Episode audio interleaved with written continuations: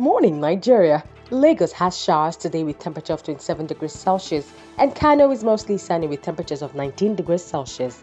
Port Harcourt remains mostly cloudy with a temperature of 22 degrees Celsius. This is Niger in 5, and I am Atisi Fortune. Here's today's summary.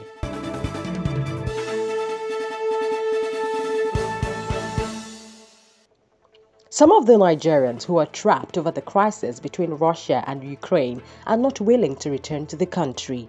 Minister of Foreign Affairs Geoffrey Onyeama disclosed this when he met with the Speaker of the House of Representatives Femi Gbajabiamila on Monday. A state high court sitting in Abakaliki, Ebonyi state capital, yesterday dismissed the suit challenging the defection of Governor David Umahi from the People's Democratic Party (PDP) to the All Progressives Congress (APC). Umahi, who won the governorship election twice in 2015 and 2019 on the platform of the PDP, joined the APC in November 2020.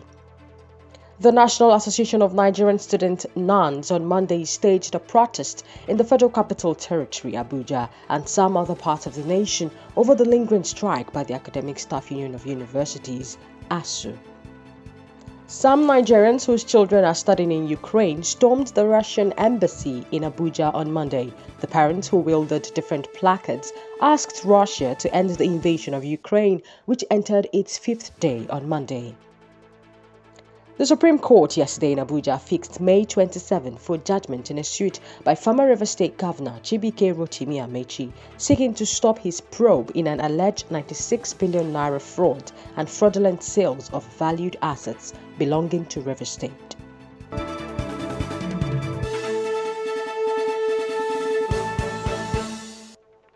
The Academic Staff Union of Universities says it will not call off the one month warning strike it began on February 14.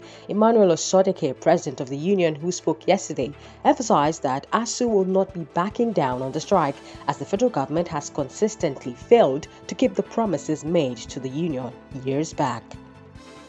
A federal high court sitting in Lagos yesterday ordered the Central Bank of Nigeria (CBN) to release an aggregate sum of 82 billion naira to communities in Ibeno local government area of Akwa Ibom State.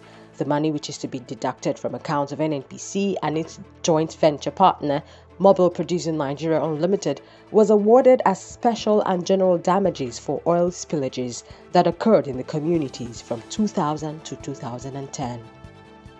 And in sports, all Russian football teams have been issued indefinite bans from international football following the invasion of Ukraine, UEFA and FIFA have announced.